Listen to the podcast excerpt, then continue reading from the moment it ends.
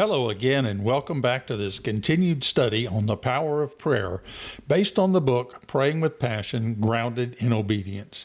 In the first lessons in this study, we spent much of our time examining the foundations of prayer, the mechanics of prayer, and why we pray.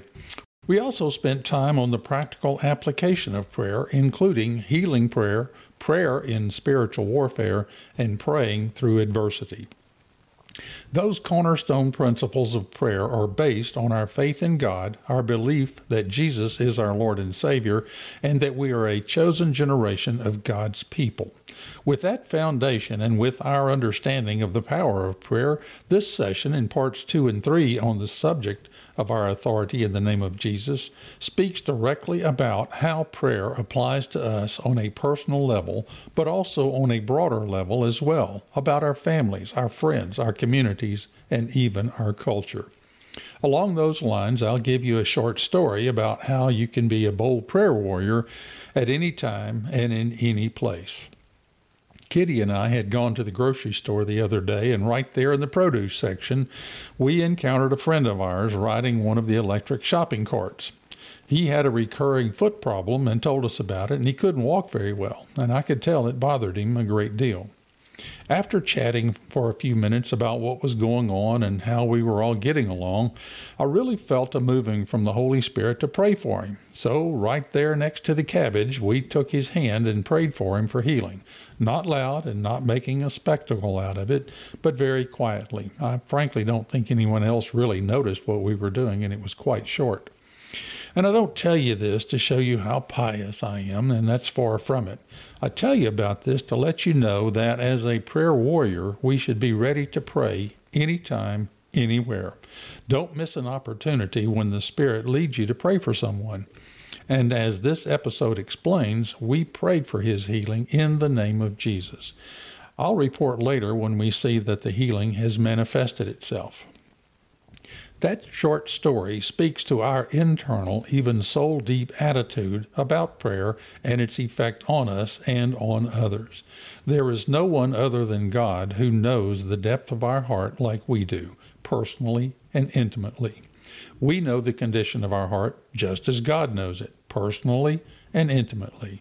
When we respond to the leading of the Holy Spirit, it opens our hearts and minds to the possibilities of the power of prayer and conditions our hearts and minds to have great expectations about our prayers.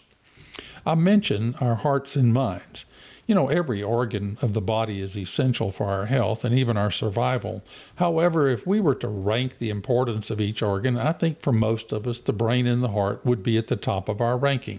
I know other organs are important and we can't live without them, but I think most of us just automatically put those two at the top. I believe the same is true of our spiritual makeup. The mind and the heart are at the top of the list of importance spiritually as well. The heart and mind are mentioned hundreds of times in Scripture. If we went through all the different passages of the Bible mentioning the heart and the mind, there would be so many different definitions for the heart and mind depending on how each word is used. In general, as I use the terms here, the heart refers to that part of a person that controls our desires, emotions, hopes, dreams, feelings, and other intangible parts of our being. The mind typically refers to the part of a person that controls the intellect, reason, and thoughts. As a Christian, at a very basic level, we know when our heart hurts. We feel our heart telling us when things are out of balance. In my ministry, I encounter so many people who are hurting in their heart. Their desires, emotions, hopes, dreams, or feelings have in some way been damaged or hurt. And we often hurt in our heart not only for ourselves, but for our families, our close friends, and even for our culture and the degradation and corruption that seems to be all around us. It can be distressing to us. A portion of this study on our authority in the name of Jesus is about how to use prayer to help heal our heart. However, we will not only address our own personal needs, such as our own physical, emotional, and spiritual health, but also how to help others with their spiritual heart health and healing as well, just like the example of our friend at the grocery store and his sore foot. In a very real sense, and within a broader scope, this is also about healing our land. Now, hang on a minute, and I'll explain what I mean by that. In the well-known verse in 2 Chronicles 7:14, God said this, "If my people who are called by my name will humble themselves and pray and seek my face and turn from their wicked ways, then I will hear from heaven and I will forgive their sin and heal their land." Well, here's my explanation. Keep in mind that we are God's chosen people. We Christians have replaced the early Israelites as God's chosen people. While the above verse was originally intended for the ancient Jewish people and their governance of the land of Israel, it now applies to us as New Testament Christians here in the modern era. It is not unusual to hear that verse applied to the United States of America. There is indeed a great outcry and hope that America will turn from its morally downward path. Such a turn is desperately needed. So that is one common interpretation of the scripture that we often see. But speaking about us, though, and better explaining the meaning of the Second Chronicles scripture, the Apostle Peter said this in 1 Peter chapter 2, verse 9.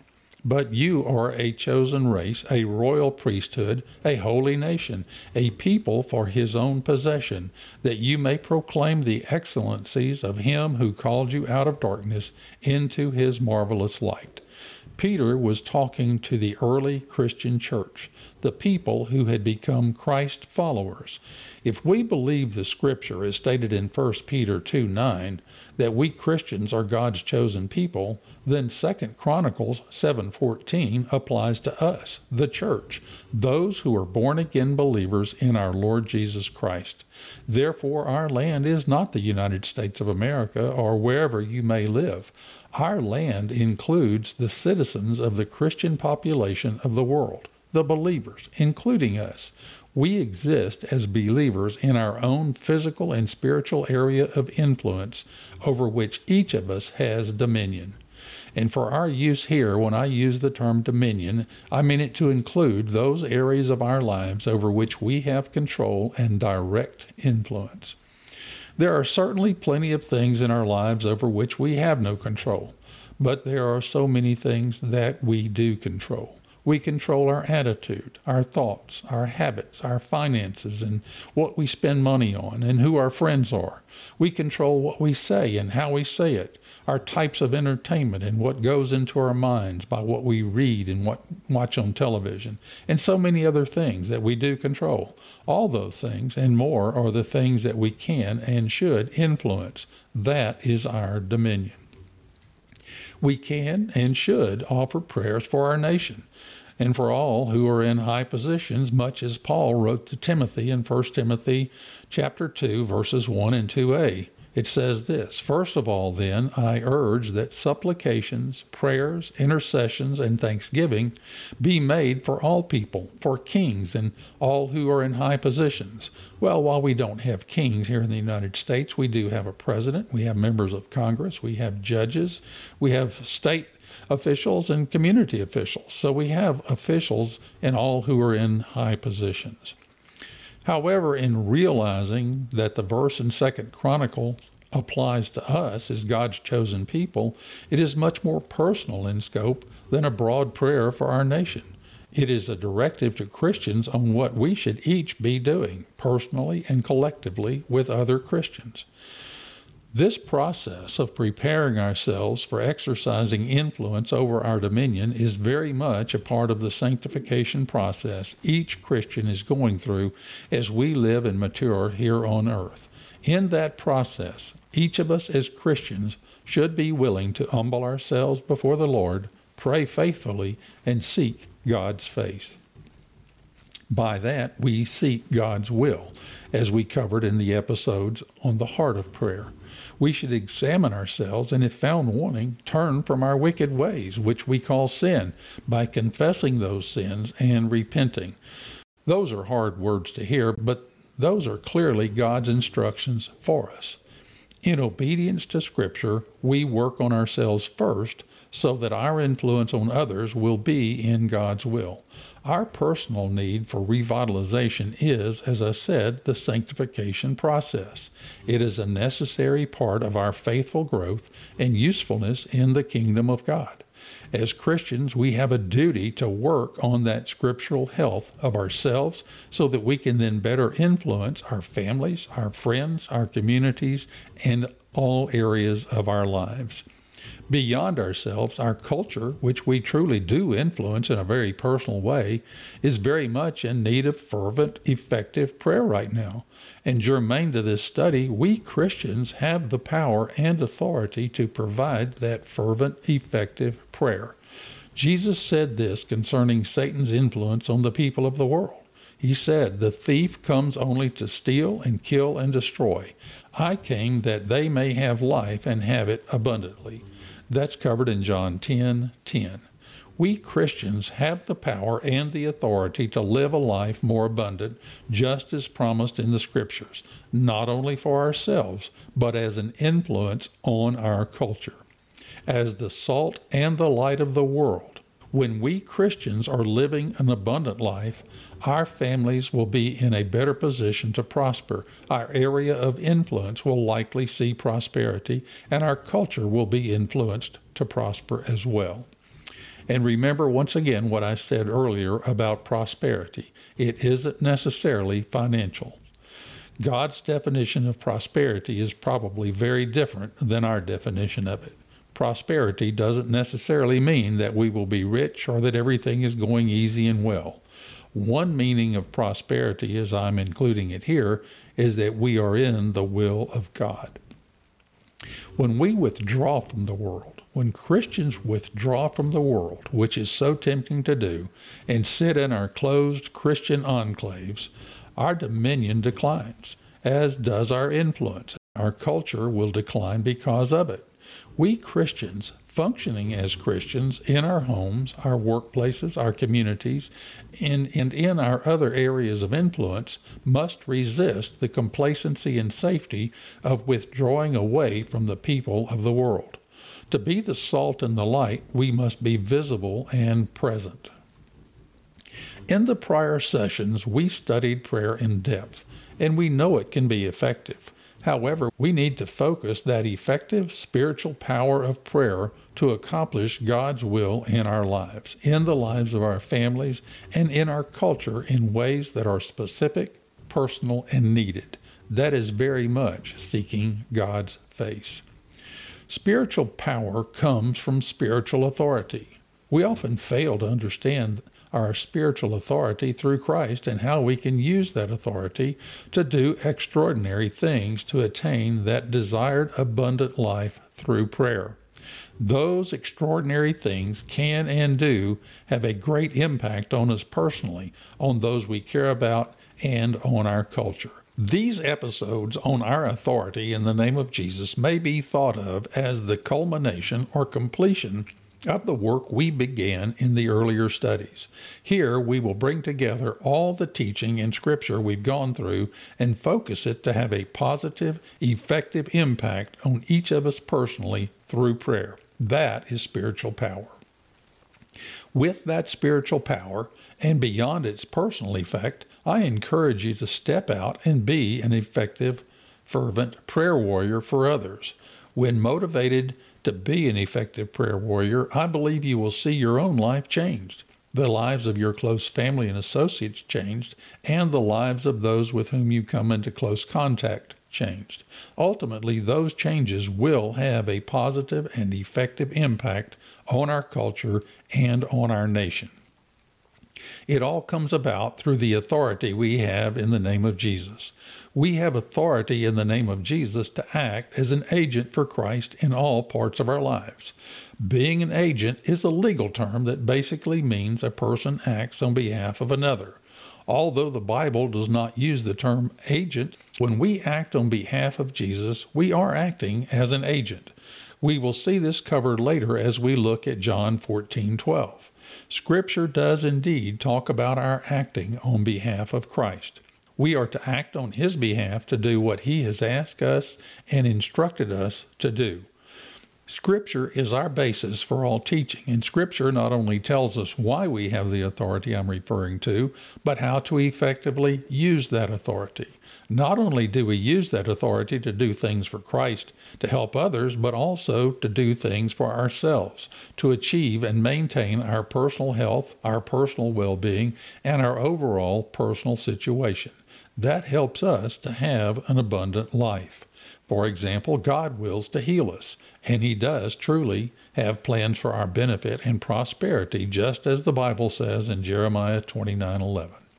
And remember, prosperity may include, among many other things, being in the will of God, having more peace in our walk with the Lord, about improving our peace of mind, and of being more satisfied with our personal situation. It is also about how to live a life of rest and peace in the name of Jesus. It takes authoritative power to do that. We expand that outlook so that not only do we look at the effect of Christ-centered prayer in our own lives, but the effect it has on others within our area of influence, on our communities, and even on our culture. This is personal, while at the same time it is global because of the effect we have as Christians. Think of the ripple effect of a pebble dropped into still water. It is ever expanding. We can and should be making a difference, not only in our own personal lives, but on those with whom we come into close personal contact. You may think you're insignificant to the global campaign of acting with spiritual power, but no person in the kingdom of God is too insignificant to not make a difference in some way. The starting place for making that difference is in our prayer life, what we pray for and how we effectively pray, as we have previously studied. And as we pray and step out confidently in our prayers, I fully believe that we have been given authority here on earth to do supernatural things, especially as they deal with the spirit world. Paul said this in Ephesians 6:12, "For we do not wrestle against flesh and blood, but against the rulers, against the authorities, against the cosmic powers over the present darkness, against the spiritual forces of evil in the heavenly places." Given such a warning, and from what we know of the Bible, a warning always comes with a solution, we begin to focus our efforts.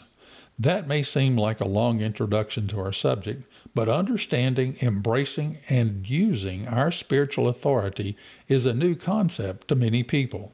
Therefore, as we now get into the subject matter of spiritual authority, the first question to ask in exploring the authority of Christ in our lives may well be, do we really have authority to do miraculous or supernatural things? And if so, where did we get that authority? Well, what does the Bible say? If the Bible doesn't provide for it, we don't do it. This is said about Jesus in Matthew 10:1.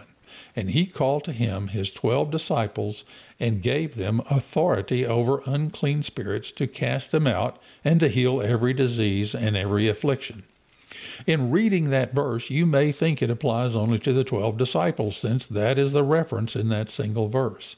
And while that is true, it is somewhat limiting when we look at the context of the verse and later verses.